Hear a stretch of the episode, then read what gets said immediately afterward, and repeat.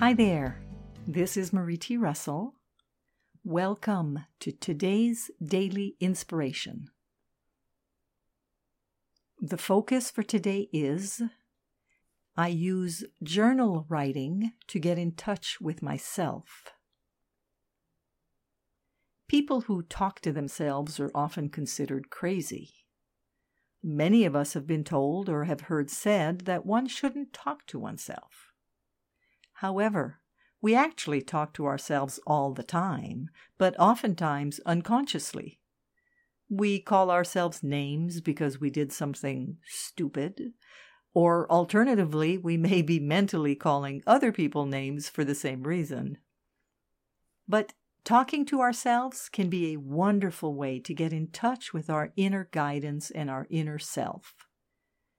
One way to start getting clarity with that inner voice is to start using a journal and write about whatever comes to your mind. Open up a dialogue with yourself and write it out in a journal. This will help you get in touch with your true self and also will help you see whatever other chatter has been taking place, perhaps even without you having been consciously aware of it. Today's focus was inspired by the InnerSelf.com article How Journal Writing is a Way to Discover the Answers to Your Questions, written by Carlos Warter. This is Marie T. Russell, publisher of Inner Self, wishing you a day of using journal writing to get in touch with yourself, today and every day.